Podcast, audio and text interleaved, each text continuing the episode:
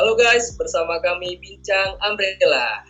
Hilangkan stigma, peduli sesama, menjangkau jiwa tanpa narkoba. Bersama saya Rio di podcast Bincang Umbrella. Nah guys, yang belum tahu apa itu Bincang Umbrella, Bincang Umbrella itu adalah wadah untuk kita berbicara, bercerita dan berbagi informasi yang inovatif dan tentunya menarik. Persembahan Satgas Umbrella dalam memperingati Hari Remaja Internasional. Nah, dalam memperingati Hari Remaja Internasional, Satgas Umbrella akan membahas tentang narkoba dan remaja. Nantinya juga akan ada narasumber yang sangat kecil loh. Penasaran bukan? Stay tune ya. Kalian pernah nggak sih mengalami masalah-masalah dalam hidup kalian? Pastinya pernah dong. Namanya juga manusia.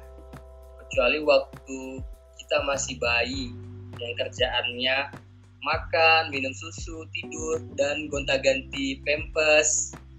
Jadi itu aja kerja kerjanya uh, tapi waktu saat kita mulai masuk uh, masa remaja mulai itu muncul-muncul masalah. Begitu banyak masalah dalam hidup kita. Kayak seperti pencari jati diri dan juga peralihan masa remaja. Nah buat kalian nih yang memiliki adik, ponakan atau juga sepupu atau saudara yang masih remaja, kalian perlu perlu nih memberikan perhatian ekstra untuk para remaja ini. Kenapa? Karena pada masa-masa remaja ini sangat rawan banget dipengaruhi oleh hal-hal yang negatif kayak narkoba, terus itu kejahatan kejahatan seks, terus itu kriminal dan lain-lain. Apalagi menyangkut masa depan.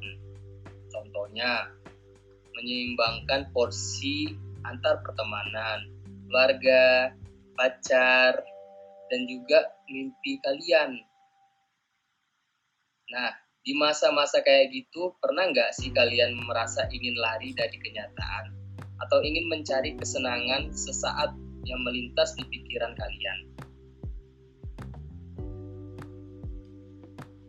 Di situ, di suatu, di, di suatu di suatu sisi hati kecil kalian masih bisa berpikir logis untuk ke depannya. Tapi di sisi lain ada rasa penasaran. Ya ya bujukan rayuan teman yang bisa dikatakan kayak jebakan Batman yang menggoda gitu. Nah gimana sih caranya supaya kita punya benteng atau batasan supaya kita nggak kejerumus ke lingkungan yang salah dan nggak menyesal apalagi anak muda khususnya remaja sangat mudah banget untuk kejerumus. Nah di podcast Bincang Umbrella hari ini kita akan membahas tentang antara remaja dan narkoba, berpegang atau berperang. Oke, hari ini kita bersama narasumber kita Kak Miswan. Halo Kak Miswan. Apa kabar Kak Miswan? Halo. Alhamdulillah, kabar saya baik. Gimana kabar Anda? Iya, puji Tuhan baik juga kabar kami Kak. Uh, ya. Kak Miswan ini adalah uh, mahasiswa psikologi di Universitas Mercubuana Yogyakarta. Semester 7 ya Kak ya? Ya. ya. Mau mau memasuki semester 7. Oh, Baru selesai semester 6 ini. Oh siap. Jadi kakak Miswan ini pernah menjadi duta kesehatan mental Ikatan Lembaga Mahasiswa Psikologi Indonesia wilayah 4 Jogja di tahun 2019 dan juga ya, Education Youth Ambassador of Jawa Tengah Yogyakarta 2020 dan juga Wakil satu Kakang Duta Wisata Kabupaten Purbalingga 2019. Oke. Jadi Kak, gimana nih Kak uh, kesibukan Kakak akhir-akhir ini Kak? Oh, kesibukan saya. Iya Kak. Uh, sekarang kan sudah libur ya kuliahnya. Iya Kak. Namun alhamdulillah saya bulan Agustus kemarin, bulan maksudnya hari kemarin lah minggu kemarin, alhamdulillah saya keterima magang di salah satu industri QEP. QEP edukasi QEP, QEP itu singkatan dari Quantum Edukasi Indo Paradigma. Dan magang itu saya akan lakukan selama satu semester yaitu kurang lebih enam bulan itu kak. Selain itu kesibukan saya juga di Purbalingga ada berbagai macam event. Salah satu event pemuda yaitu event seperti pemuda yang peduli pendidikan dengan daerah-daerah terpencil di Kabupaten Purbalingga. Dan komunitas kepemudaan itu dinamakan dengan nama Jong Purbalingga. Mungkin ya segitu aja sih kesibukannya kak. Yang yang apa? Yang tertata gitu, yang ada jadwalnya masing-masing gitu. Itu kesibukan saya tapi termasuk sibuk juga ya kak tapi tetap sehat lah ya dalam jasmani ya kak ya, jadi semoga tetap sehat iya kak. Ini ya, belum KKN ya kak? Atau sudah mulai nggak KKN oh KKN uh, sebenarnya saya kak pernah cuti di semester 3 dulu. Jadi saya KKN insya Allah ambil semester depan. Dan iya. Dan mungkin saya mahasiswa yang cukup ketertinggalan cukup tertinggal dari akademik dibandingkan mahasiswa yang lainnya. Dari segi akademik di kampus. Cuma saya mau mengimbanginya dengan mencari pengalamannya di luar. Mencari pengalaman seperti ya ikut ajang-ajang di kedutaan daerah maupun provinsi seperti itu. Ya menambah pengalaman aja gitu kan luar biasa kak. Semoga tahun depan gak ada KKN online ya kak ya? Kayak ya, sekarang kayak.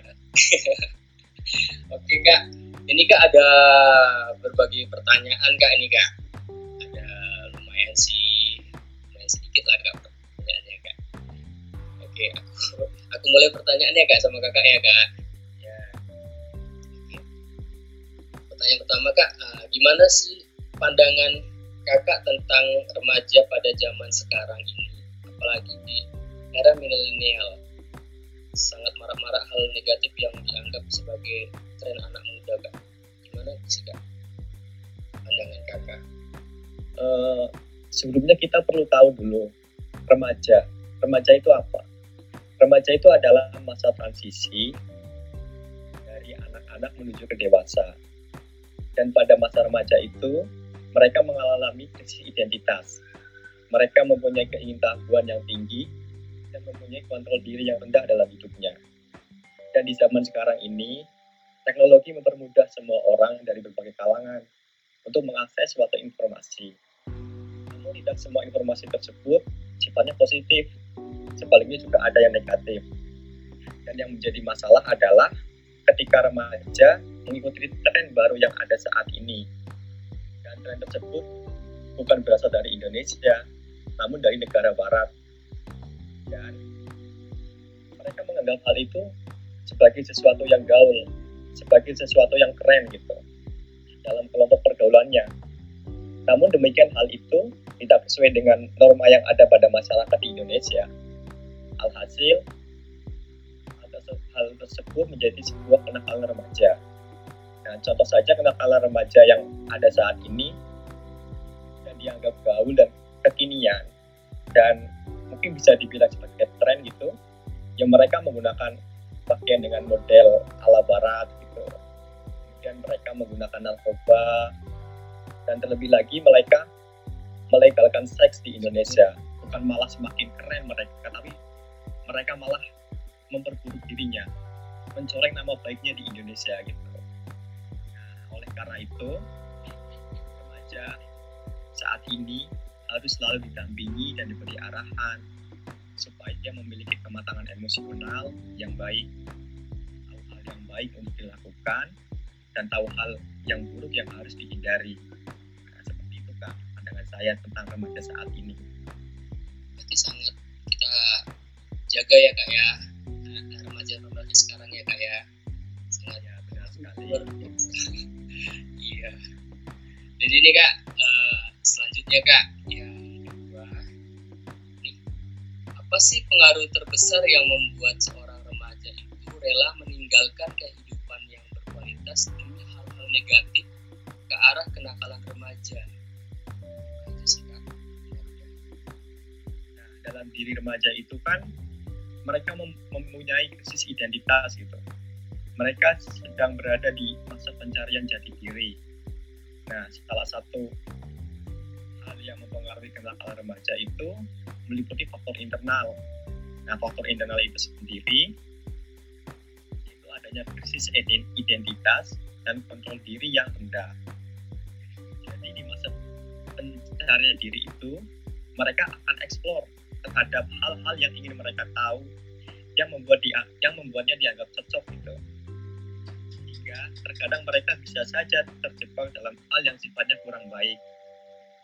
Dan saat mereka terjebak di dalam hal yang kurang baik dan mereka itu nyaman di situ. Dalam hal ini mereka ya sudah terjerumus ke dalam uh, lingkaran kenakalan remaja. Dan selain itu juga ada yang namanya faktor eksternal. Faktor eksternal itu sendiri adalah pergaulan remaja. Di mana kenakalan remaja itu terjadi karena mereka salah pergaulan. Mereka berperilaku menyimpang karena ikut-ikutan temannya. Nah, jadi remaja selain harus bisa mengontrol diri dengan baik, juga harus selektif dalam pergaulan dan, dan juga harus selektif dalam pergaulan, dalam pergaulan gitu kak. Nggak perlu ikut-ikut tren-tren yang negatif untuk dikatakan keren ya kak ya. Nggak perlu ya kak ya. Ya pokoknya kita harus bisa mengontrol diri gitu pak pokoknya kita harus selektif menerima informasi baru yang datang dalam diri kita gitu. jika dirasa informasi itu cocok diterapkan di lingkungan kita yang tidak terapkan. Tapi kalau misalnya tidak cocok ya sebaiknya jangan diterapkan gitu pak menjadi diri sendiri yang positif ya kak ya Oke kak, ini ada pertanyaan selanjutnya kak. Menurut kakak, ada nggak sih yang pengaruhnya pola asuh orang tua terhadap kenakalan remaja? Ya tentu ada. Pola asuh sendiri kan memiliki arti bagaimana orang tua memperlakukan anak, mendidik, dan membimbing anak supaya menjadi dewasa dan pola asuh itu sendiri dibagi menjadi tiga. Yang pertama adalah pola asuh permisif, yang kedua pola asuh otoriter, dan yang ketiga adalah pola asuh demokratis. Dan pengertiannya adalah pola asuh permisif adalah pola asuh yang memberikan kekuasaan penuh kepada anak. Nah, dampak negatifnya, jika pola asuh ini diberikan, anak menjadi kurang disiplin dengan aturan sosial-sosial yang berlaku. Selanjutnya ada pola asuh otoriter, yaitu orang tua menerapkan aturan dan batasan yang mutlak harus ditaati. Jika anaknya tidak mengikuti aturan, maka mereka akan mendapatkan hukuman. Dan dampak negatif jika pola asuh ini diberikan, anak menjadi tidak percaya terhadap kemampuannya dan hanya memiliki kepatuhan yang semu. Dan yang terakhir adalah pola asuh demokratis, yaitu orang tua memberikan penjelasan secara rasional terhadap keinginan anaknya. Dan dampak negatifnya adalah anaknya akan selalu bergantung kepada orang tua, misal dalam pengambilan keputusan. Seperti itu, Kak.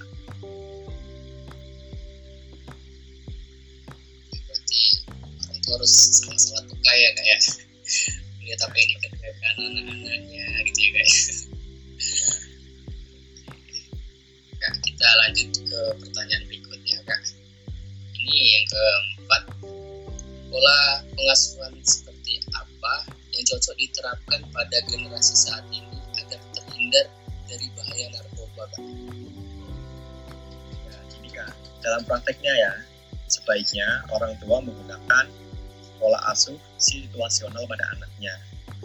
Nah, pola asuh situasional ini artinya ketika pola asuh itu diterapkan kepada anak namun pada kondisi tertentu.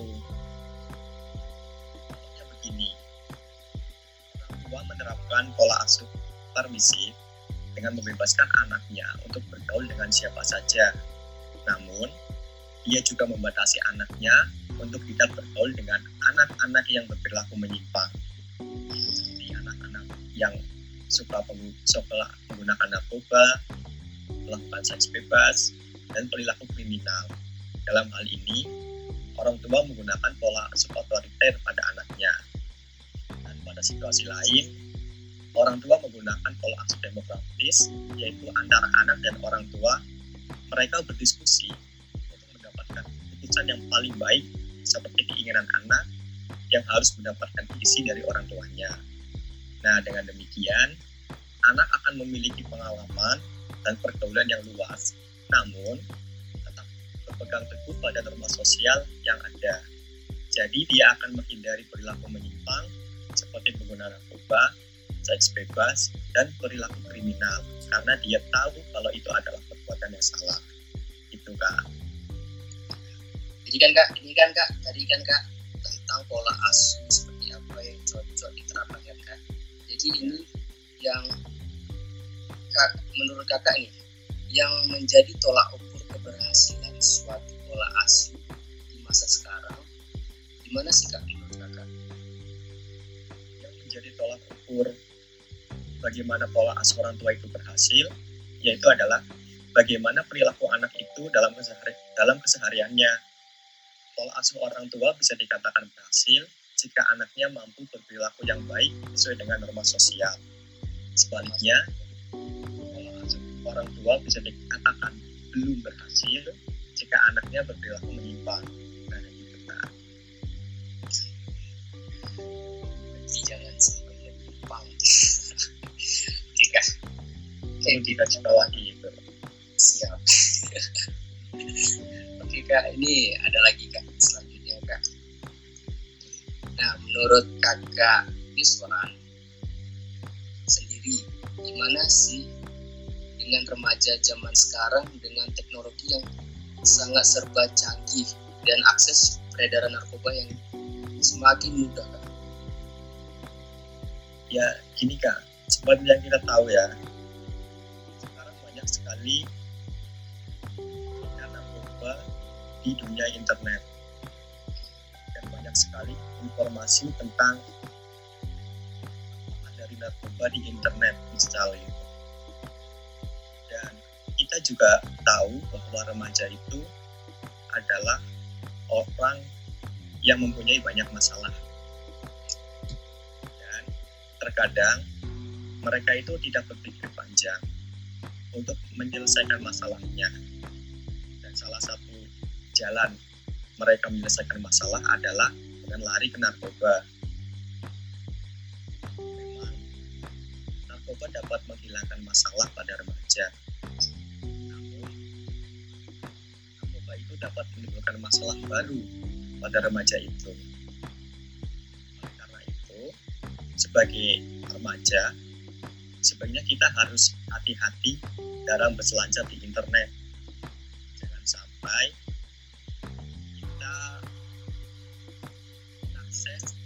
situs-situs yang di dalamnya itu berdampak negatif terhadap diri kita.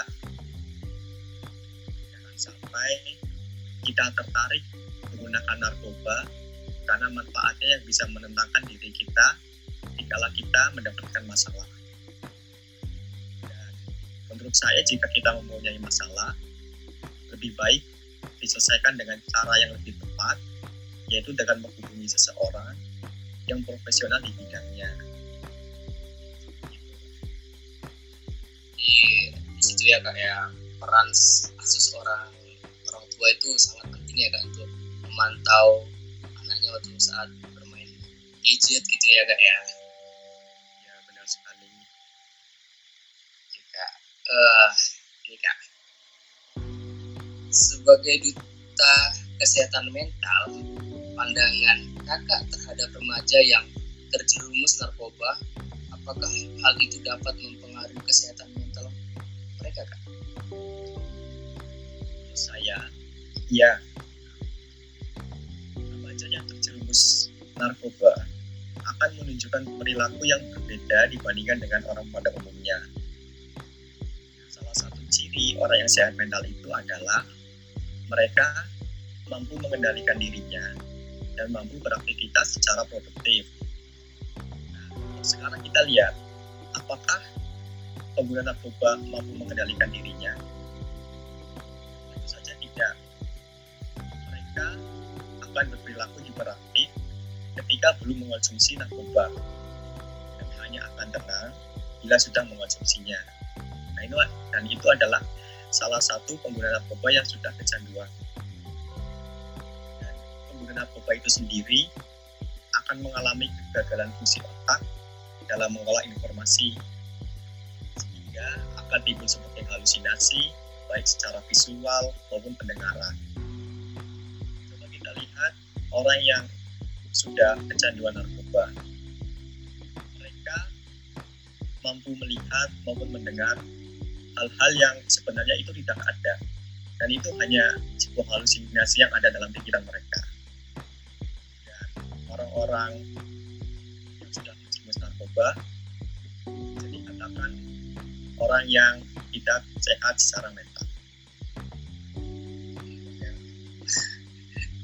Oke kak. Uh, kalau boleh tahu nih kak uh, kita bahas di kakak yang mendapatkan tiga kategori sebagai kita.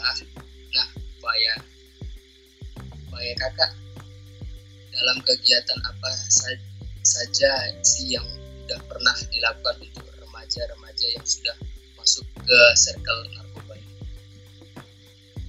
Ya, sebenarnya saya mulai masuk ke dunia menjadi apa? Menjadi duta mendapatkan anugerah menjadi duta itu diawali tahun 2019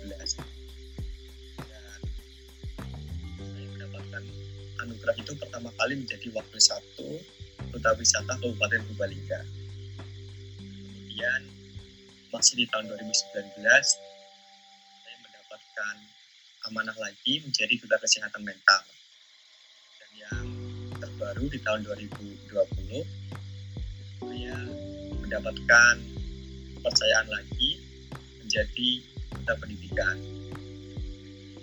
Nah, proses menjadi seorang duta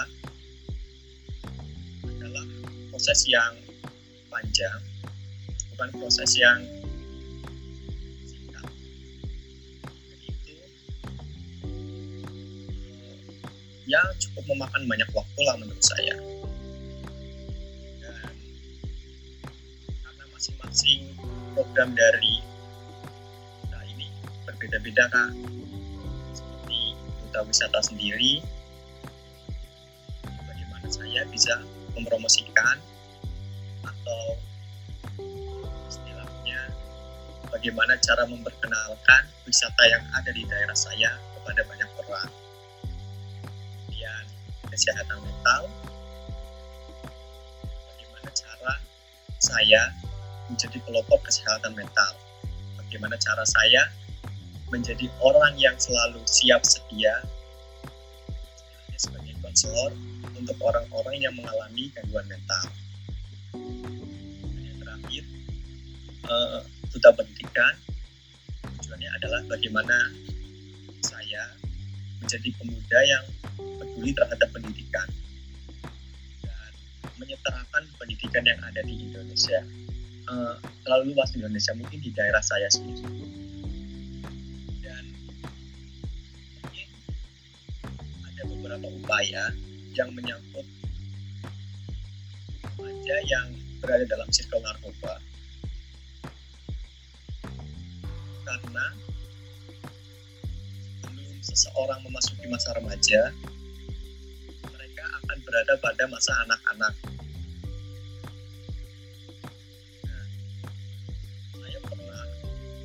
Mengadakan sebuah pembelajaran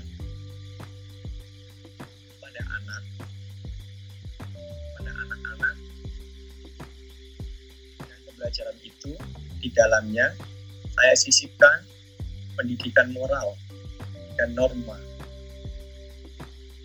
Dan saat itu saya mengatakan kepada mereka bahwa kita hidup di dunia ini harus bisa produktif.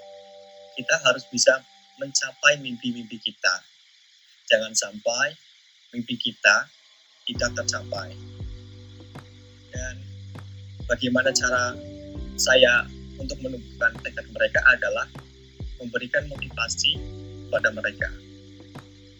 Dan saya juga menceritakan beberapa kisah orang yang sukses atau orang yang berhasil kepada mereka dan bagaimana prosesnya, bagaimana perjalanan hidupnya, berapa banyak hambatan yang harus mereka lewati, dan berapa banyak usaha yang harus mereka lakukan.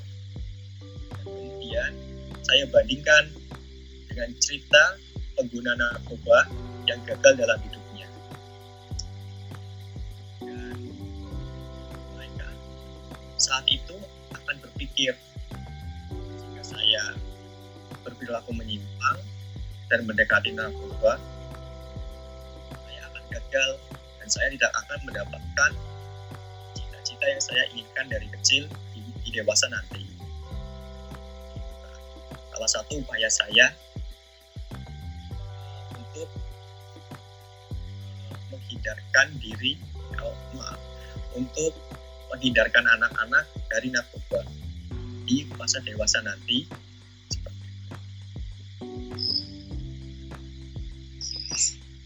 Sangat ya sekali ya kak ya. Jadi kak ini kak oke kita masuk ke pertanyaan terakhir kak. Ini kak eh,